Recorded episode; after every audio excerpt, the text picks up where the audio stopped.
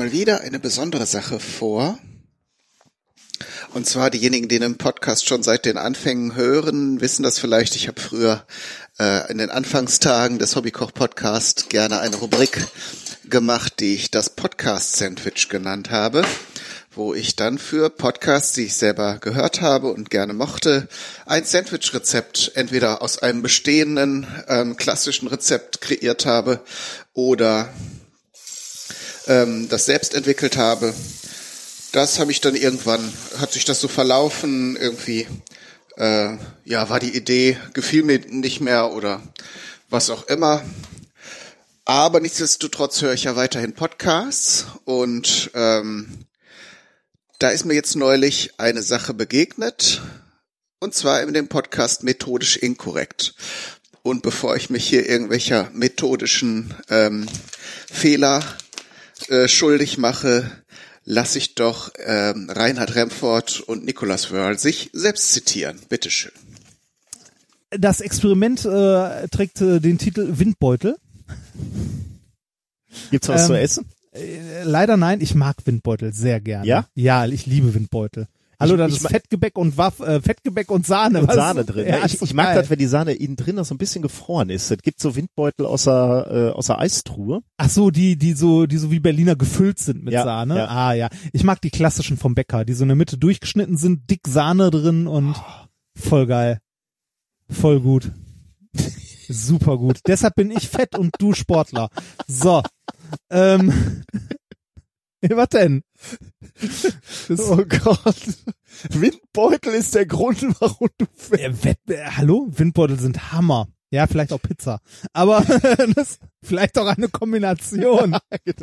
So, Ja, und was der gute Herr Remford da ganz unbedarft ähm, gesagt hat, äh, hat jetzt in dieser Episode eine Konsequenz, denn ich werde versuchen, Pizzawindbeutel zu kreieren. Ganz vorneweg, ich muss den äh, Reinhard Remford leider korrigieren. Es geht darum, er spricht von Fettgebäck, ähm, was ja gleichbedeutend ist mit zum Beispiel Krapfen oder Berliner Pfannkuchen oder Schmalzkuchen. Die Windbeutel sind tatsächlich nicht in Fett gebacken. Meistens handelt es sich bei dieser Art von Gebäck ja um äh, ja so so einen Hefeteig, einen süßen Hefeteig, der dann eben schwimmend in Öl gebacken wird.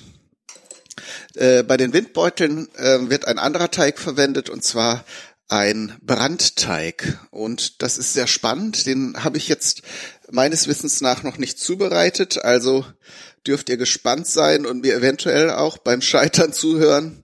Ähm, das hat ja auch seinen Reiz.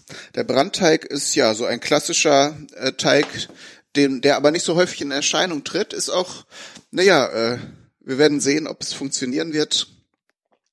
Ähm, ich werde jetzt hier, ich habe jetzt nebenbei hier, während ich erzählt habe, schon ein paar Zutaten abgewogen. Das ist aber recht überschaubar.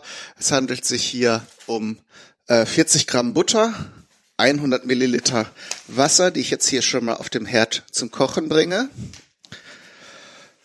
Und dann brauchen wir noch 80 Gramm Mehl, die ich jetzt noch abwiegen werde.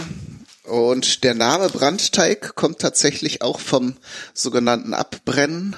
Ähm, diese Mischung wird jetzt gleich, wenn alles zusammengekommen ist, auf dem Herd erhitzt und ähm, verbunden und ähm, dann so lange gerührt, bis sich der Teig zusammenklumpt und vor allen Dingen sich am Topfboden so eine helle Schicht bildet. Also Teile dieser Teigmasse verbinden, also haften dann am Topfboden an. Das ist dieses Abbrennen. Im Grunde ja so eine Art sehr klumpige Mehlschwitze. Ähm, und mit dieser Masse arbeiten wir dann weiter äh, und stellen unsere Windbeutel her. Jetzt sind Windbeutel ja klassischerweise, wenn man sie so beim Bäcker kauft, süß. Ähm, es gibt aber tatsächlich, und das kommt uns jetzt bei dieser, bei dieser Variante, die der Herr Remford da erfunden hat oder ja, sich gerade so ausgedacht hat, spontan, äh, sehr zugute. Es gibt nämlich auch äh, ein Käsegebäck, das genau auf dieser Teigmasse basiert. Und dafür werde ich jetzt noch etwas ähm, Hartkäse, in diesem Fall klar italienische Küche, ähm, einen Parmesankäse reiben, äh, und zwar 70 Gramm. Ich werde etwas mehr reiben, denn wenn wir diesem, äh, diesen Teig nachher im, in den Backofen schieben, äh, denke ich, ist es durchaus erwünscht und legitim, da noch etwas Käse drüber zu streuen für zusätzlichen Käsespaß. Ähm, genau. Äh, ich weiß übrigens noch genau, wie ich zu dem methodisch inkorrekt Podcast gekommen bin. Das war nämlich eine Empfehlung vom äh, Alexander Hoaxmaster. Äh, und das hing auch mit diesem Podcast zusammen. Ich habe nämlich mit dem Alexander mal so ein, eine Pilotfolge auch in diesem Podcast aufgenommen für die Rubrik Food Science. Wir haben tatsächlich auch Ende des vergangenen Jahres, also 2018, auf einer Party besprochen, dass wir das mal weitermachen wollen. Äh, bei mir ist allerdings schwierig, da ich jetzt nicht mehr in einer Uni arbeite. Äh, ich muss erstmal wieder die wissenschaftlichen Artikel raussuchen. Wir haben nämlich dazu bestimmt, zu einem bestimmten Thema wissenschaftliche Artikel rausgesucht, äh, gesucht, um zum Beispiel auch so in der, im Ko beim Kochen und in der Ernährung gibt es ja auch so typische Mythen, die sich dann einfach durch äh, Mund-zu-Mund-Propaganda, muss man schon fast sagen, immer weitergetragen haben. Und äh, das so ein bisschen zu beleuchten und aufzuklären, war die Idee von Food Science. Ähm, und äh, leider hat sich das dann so ein bisschen verlaufen, obwohl das auch recht gut angekommen ist, weil wir ja beide auch viele andere Projekte gemacht haben. Aber wie gesagt, vielleicht kommen wir dazu, das nochmal weiterzuführen. Wie auch immer. Äh, ich kam zu methodisch inkorrekt, weil der Alexander dann zu mir sagte, als wir in diesen Artikeln stöberten, das ist ja so wie methodisch inkorrekt. Und zu diesem Zeitpunkt kannte ich den Podcast noch gar nicht. Und dann dachte ich so, ja, wenn die sowas machen wie wir oder so ähnlich oder vergleichbares wie in diesem Format, dann hörst du da mal rein. Und äh, für diejenigen, die jetzt diesen Podcast kennen, aber methodisch inkorrekt nicht, sei noch kurz beschrieben, äh, Rainer Tremfort und Nicolas Wörl sind Physiker ähm, und Doktoren der Physik. Äh, jetzt mittlerweile beide, erst war es nur einer, jetzt sind beide promoviert. Und sie schauen sich im regelmäßigen Abstand äh, wissenschaftliche Artikel an, aber nicht nur aus der Physik, sondern aus allen Wissenschaften, äh, wo eben spannende äh, und interessante Dinge ähm, entdeckt wurden oder zumindest ja so Ansätze gemacht wurden, Dinge zu ergründen, Wissenschaft halt und äh, stellen das dann in, seiner, sehr, in einer sehr unterhaltsamen und äh, ja netten, sympathischen Art dar. Mittlerweile sind die beiden auch so äh, bekannt und populär, dass sie auch auf Tour gehen, also tatsächlich im Real Life durch die Lande ziehen und äh, ja vergleichbar mit einer Tournee und dann äh, ihr Programm auf einer Bühne vor Publikum präsentieren. Da war ich tatsächlich auch bei einer der ersten äh, Shows in Düsseldorf dabei. Da hat der liebe Sven, mit dem ich den Quantenrost Podcast, den esoterischen Grill Podcast mache, äh, mir ein Ticket angeboten, das da aus Gründen frei wurde und ähm, die Show war wirklich sehr nett, so dass ich überlege, dass ich dann Ende des Jahres, wenn ich noch eine Karte bekomme und dann auch Zeit habe, ähm, in meiner Heimatstadt in Bünde nochmal zu der Show gehe, weil die auch immer so ein bisschen angepasst, verändert wird und überhaupt ist das alles ganz, äh, wie gesagt, ist das auch eine Show, die man sich durchaus äh, mal angucken kann. Ähm, die Shows sind auch immer oder in der Regel ausverkauft. Also sehr empfehlenswert einfach. So. Ich habe jetzt übrigens das Mehl zu der äh, erhitzten Wasser und der geschmolzenen Butter gegeben. Es hat sich jetzt unter ständigem Rühren ziemlich schnell so ein Teigkloß gebildet. Ähm, jetzt brenne ich das, wie gesagt, ab und hoffe, dass jetzt gleich der Effekt, der beschriebene Effekt eintritt, dass Teile der Masse am Topfboden kleben bleiben, also die Masse entsprechend abgebrannt ist. Im Moment ist das Ganze eigentlich schön glatt. Keine Ahnung, ob jetzt hier noch sich eine Veränderung einstellt und wie lange man hier den Teigklumpen äh, im Topf rühren muss, aber bin durchaus bereit, solange sich das hier nicht bösartig verfärbt oder schwarz wird, hier noch ein bisschen weiter zu rühren.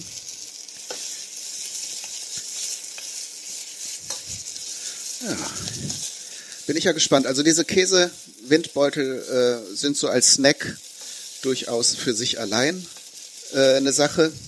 Ach so, und eine Sache muss ich vielleicht noch gestehen. In der Regel koche ich ja in diesem Podcast alle Bestandteile ähm, während der Sendung. Ich habe jetzt aber ähm, schon mal eine der drei Komponenten vorbereitet. Äh, und zwar handelt es sich dabei um die Sahne. Äh, in den äh, süßen Windbeuteln ist ja einfach eine Sahne oder eine gesüßte Sahne, vielleicht noch mit ein bisschen Vanillearoma enthalten. In den Pizzawindbeuteln wird es jetzt eine Käsesahne geben, nicht zu verwechseln mit der allseits bekannten Käsesahnetorte, die ja sich auch einiger Beliebtheit erfreut, aber es ist tatsächlich eine Sahne, in der ich einen würzigen Käse äh, geschmolzen habe. Das Ganze muss dann abkühlen. Und ich habe jetzt in dem Fall einen Cheddar-Käse verwendet. Ist jetzt nicht so ganz typischer Pizzakäse. Äh, ihr könnt da gerne dann auch einen Käse eurer Wahl äh, verwenden. Aber wie gesagt, der sollte schon ein gewisses Aroma haben, so ein bisschen herzhaft sein. Etwa ein Teil Sahne. Ich habe jetzt, glaube ich, anderthalb Becher genommen. Und dann etwas weniger Käse, also so, dass er sich noch auflöst in dieser Sahne-Mischung. Und dann lässt man das, wie gesagt, abkühlen, auch richtig runterkühlen. Und dann habe ich die ganze Mischung in ein Sahnesiphon gegeben und dann mit Stickstoffpatronen aufgeladen. Äh, Stickstoff ist auch nicht untypisch für methodisch inkorrekt, darum fand ich das auch ganz passend. Die beiden haben während ihrer Shows, äh, vor allen Dingen während der des Chaos Communication Congress, sehr gerne schon mit oder sehr häufig mit flüssigem Stickstoff Experimente gemacht. Darum dachte ich, für einen methodisch inkorrekt Pizzawindbeutel ist das eigentlich ganz angemessen. So, jetzt habe ich gerade, ist mir gerade aufgefallen, dass ich auch noch eine Prise Salz in diese Mischung hier mit der Butter und dem Mehl äh, und dem Wasser geben sollte. Das Ganze soll ja auch nachher ein bisschen Eigengeschmack haben. Nicht zu viel, denn wir geben ja, wie gesagt, geriebenen Hartkäse dazu. Der hat ja nun auch schon eine gründliche Salzigkeit dabei. Genau. Und äh, ja, wie gesagt, also dieser Effekt mit dem mit dem Topfboden, dass jetzt Teile des Teiges da kleben bleiben, stellt sich irgendwie nicht ein. Ich gebe jetzt noch mal ein bisschen Hitze dazu. Sonst schauen wir, ob es so geht, weil der Teig jetzt eigentlich schon eine sehr solide, sehr soliden Eindruck macht. Vielleicht habe ich jetzt auch einfach zu viel gerührt, dass ich einfach nichts absetzen konnte. Keine Ahnung. Wie gesagt, diesen Teig, also ich habe hier schon viele Teige gemacht, aber der gehört auch wirklich zu den Sachen, die man seltener macht, obwohl das eigentlich eine ganz schöne Sache ist. Nein, also es, es bildet sich jetzt hier, äh, der Teigboden, äh, der Topfboden ist jetzt hier auch mit, mit Fett, also mit der, mit dem Butterfett irgendwie bedeckt. Hm. Und ich habe jetzt auch nicht so in Erinnerung, dass man da so ewig lange dran rumlaboriert.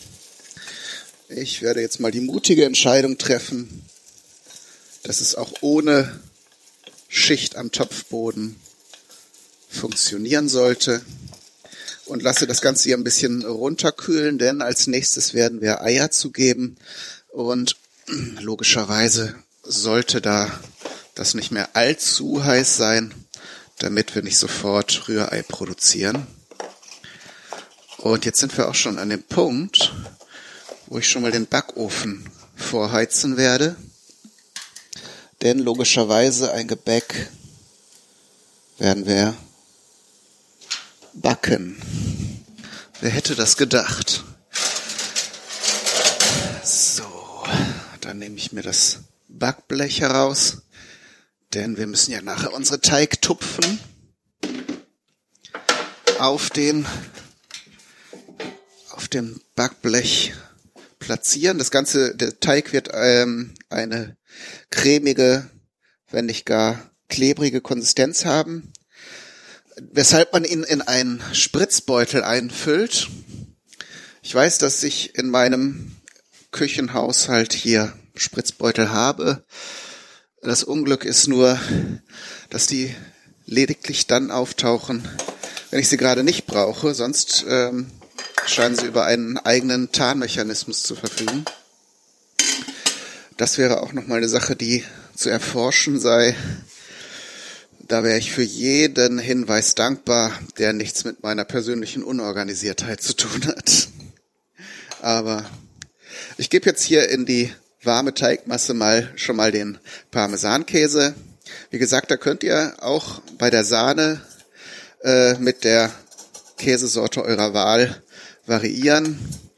Äh, wie gesagt, und bei der Käse, bei der käsehaltigen Sahne würde ich jetzt keinen Mozzarella nehmen, weil Mozzarella ist ja im Grunde, also vor allen Dingen der aus Kuhmilch ist ja eher äh, feste Milch.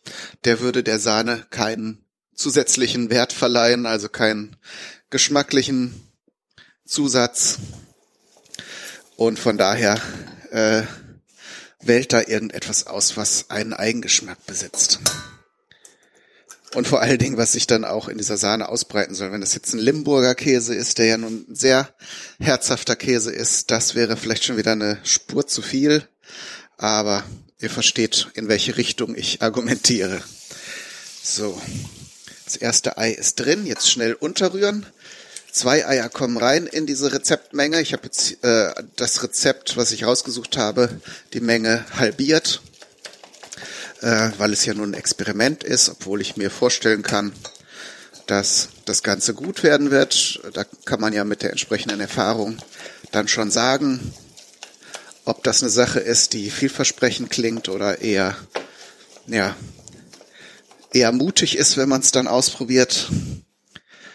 Und ich denke, Pizzawindbeutel sind eine Sache, die diese Welt verdient hat.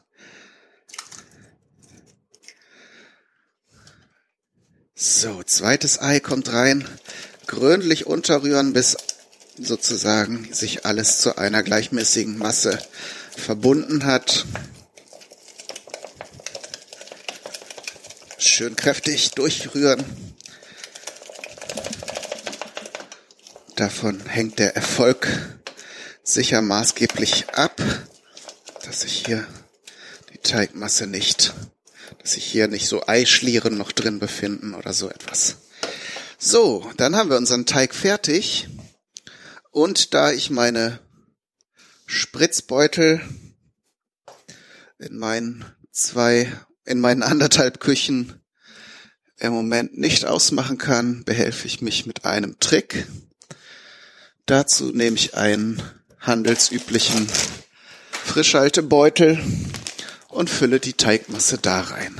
Ich werde noch ein bisschen warten, das Ganze hier noch ein bisschen rühren, damit das noch entsprechend etwas runterkühlen kann. So. Und dann fülle ich das so in den Beutel, dass möglichst nur eine der beiden unteren Ecken damit ausgefüllt ist. Dann haben wir nämlich im Grunde einen Einweg-Spritzbeutel. So, also quasi in die eine Ecke wird jetzt der ganze Teig reingefüllt, auch möglichst kompakt, ohne große Luftblasen zu produzieren. Übrigens die Werbung, die ich jetzt äh, hier, hier im Podcast für die äh, methodisch inkorrekt Show gemacht habe, ist nicht gesponsert und auch nicht notwendig, denn ich glaube, ich hatte es eben auch schon erwähnt, die Shows sind in der Regel ausverkauft, äh, bedürfen also im Grunde keiner zusätzlichen Werbung. Das war jetzt nur damit, wenn ihr die beiden Männer nicht kennt und interessiert seid, was die so machen und warum und äh, wie, dass das ein Weg wäre, das herauszufinden. So, jetzt schneide ich die Ecke in, die ich den Teig gefüllt habe, unten auf also so ein etwa, dass so ein etwa anderthalb bis zwei Zentimeter großes Loch entsteht. Und durch dieses kann ich jetzt die Teigtupfen auf das Blech geben. Man kann jetzt, wenn man die ganzen, wenn man diese Sache als Snack produziert, relativ kleine äh, Windbeutel machen. Aber da wir ja hier einen Pizza-Windbeutel, ich mache jetzt verschiedene Größen, äh, sage ich mal. Einmal so etwa 14, naja, vier bis fünf Zentimeter. Ich bin echt kein, nicht sehr gut im Schätzen. Und dann mal ein oder zwei, je nachdem, wie viel der Teig hergibt, größere. Ähm, der Teig geht ja beim Backen dann auch noch auf, wenn ich alles richtig gemacht habe. Also wenn jetzt diese ähm, methodische Unschärfe am Anfang nicht dazu führt, dass das Ganze jetzt nicht funktioniert, sollte das Ganze auch noch um ein erhebliches Maß aufgehen im Backofen. So. Jetzt haben wir vier kleinere Beutelchen. Ich habe das jetzt übrigens so kringelartig. Es ist ein bisschen unter, äh, unappetitlich, aber so kackhaufenförmig ähm, aufgespritzt hier auf eine Silikon-Backmatte. Und dann wandert das Ganze auch schon direkt in den Ofen. Ich bin gespannt. Ähm, die Hörerinnen und Hörer meines Podcasts wissen ja, dass ich gerne experimentiere und auch nicht dafür vor zurückschrecke, Niederlagen einzufahren. Das gehört nämlich zu jeder gesunden Entwicklung dazu. Man lernt ja dann auch immer was, wenn was falsch gelaufen ist und vor allen Dingen mit zunehmender Erfahrung lernt man auch, wenn irgendwas noch zu retten ist, wie und mit welchen Maßnahmen man da gegensteuern kann. Aber ich glaube, das betrifft ja auch die alle, alle Wissenschaften fast, dass sich da, dass da über die Zeit so ein, ja, so ein Anspruch an Fehlerlosigkeit äh, entstanden ist, dadurch, dass auch eben nur erfolgreiche Forschung gefördert und weitergeführt wird. Ähm, aber so eine Kultur, äh, die die Fehler aufgreift und da analysiert und vielleicht auch verhindert, dass die Fehler weiterhin gemacht werden. Die gibt es nur in Ansätzen, also zumindest so, was ich mitbekommen habe. Ich bin jetzt schon lange nicht mehr an Unis tätig. Vielleicht gibt es da ja auch mittlerweile Entwicklungen, die dem, sich dem Ganzen so ein bisschen vernünftiger nähern. So, also Pizza-Windbeutel, also Windbeutel, Käsewindbeutel sind im Ofen. Die Sahne, wie gesagt, habe ich vorbereitet, weil das eben abkühlen muss. Die wartet jetzt schon im Kühlschrank auf ihren Einsatz, habe ich eben auch schon mal ausprobiert. Erstmal geschmacklich, sehr, sehr geil. auch eine Sache, die man so, äh, sagen wir mal, in anderen Zusammenhängen benutzen kann, also für andere, äh, für Vorspeisen oder so. Man könnte da auch so einen Käsesahne-Tupfer unter einen Salat oder, oder auf ähm, geröstete Brotscheiben geben. Das ist durchaus eine Sache, die man äh, machen könnte, die jetzt einfach hier bei der Erfindung der Pizza-Windbeutel als Nebenprodukt abgefallen ist. Aber Pizza lebt ja nicht nur von, von einem Teiguntergrund und von Käse. Das Ganze will ja auch gefüllt werden.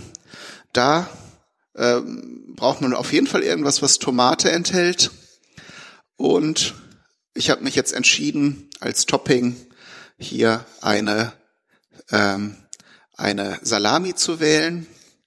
Die werde ich jetzt sehr fein würfeln, weil die Windbeutel und die Käsecreme ja sehr weich und schaumig und äh, ja äh, quasi, wenn wenn alles gut läuft, sehr, sagen wir mal, sehr gefällig zu essen ist. Und wenn dann jetzt hier so ähm, hart, harte Pizzascheiben noch dazwischen sind, die man äh, kauen müsste, ähm, also gründlich kauen müsste, bisschen ist ja immer empfehlenswert beim Essen zu kauen.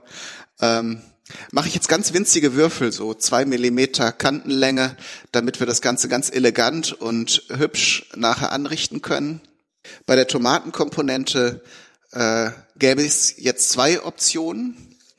Äh, die erste wäre eine klassische äh, Pizzasauce zu kochen, also aus konservierten äh, Tomaten aus der Dose und Olivenöl ja, und den Gewürzen eben eine, also eine Soße zu machen. Das hätte ich jetzt da. Ich habe aber jetzt überlegt, das Ganze machen wir noch ein bisschen frischer, noch ein bisschen lebendiger. äh, und verwenden frische Tomaten, die ich auch da habe, machen eher so eine Art Tomatensalat, äh, natürlich mit den gleichen Gewürzen wie eine äh, Pizzasoße, aber das gibt dem Ganzen nochmal, denke ich, noch eine fruchtige Frische, die ganz schön sein dürfte. Ihr könnt das andere auch ausprobieren. Bei den süßen Windbeuteln ist ja sehr häufig äh, nicht nur Sahne drin, sondern unten so ein äh, so ein Kirschkompott. Von daher, wenn man das jetzt äh, abbilden wollte in herzhafter Form, wäre wahrscheinlich die Variante mit ähm, äh, Dosentomaten besser. So, dafür nehme ich mir jetzt eine Tomate mit. Ähm, ich habe jetzt hier gerade frischen Bärlauch. Lauch. Wenn ihr das nicht im Frühjahr hört und nachkochen wollt, geht natürlich auch der herkömmliche Knoblauch, äh, der ja auch eigentlich üblicher ist für die Pizzasoße.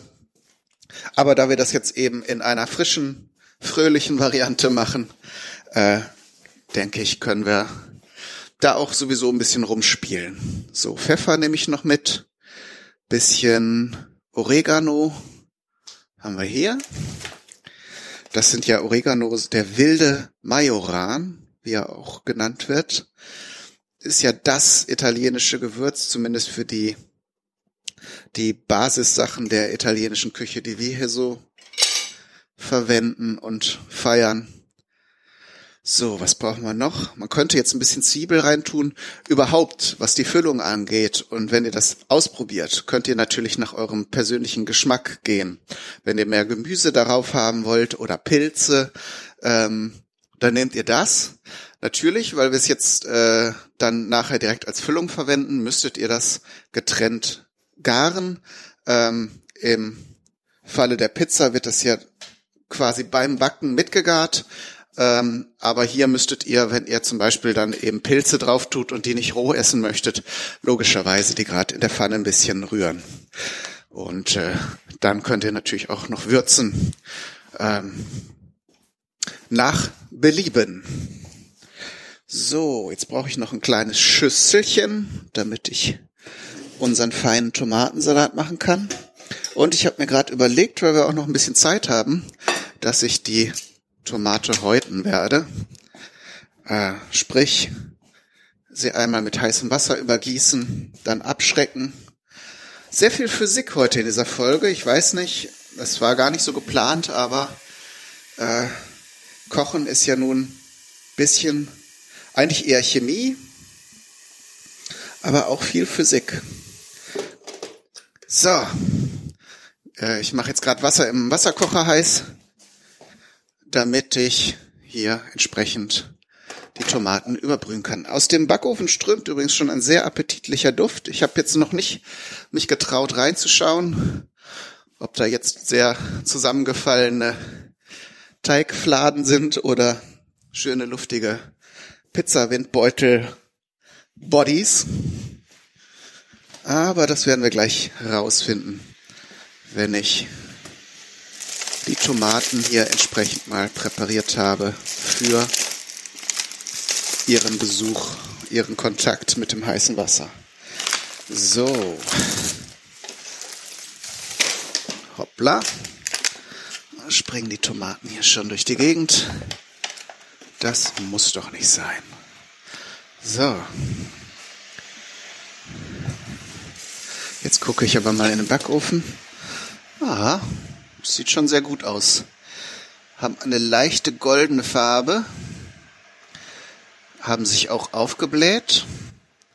Ich glaube, wir haben das Ziel soweit erreicht. Und ich werde den Ofen mal ausschalten. Man sollte den jetzt nicht sofort aufreißen, weil diese luftigen Gebäcke äh, mit diesen rapiden Temperaturschwankungen nicht so gut umgehen. Das äh, kennt ihr vielleicht, wenn ihr euch so ein bisschen auskennt vom Soufflé, dass äh, wenn man da sofort den Ofen aufreißt, dann sacken sie sofort in sich zusammen.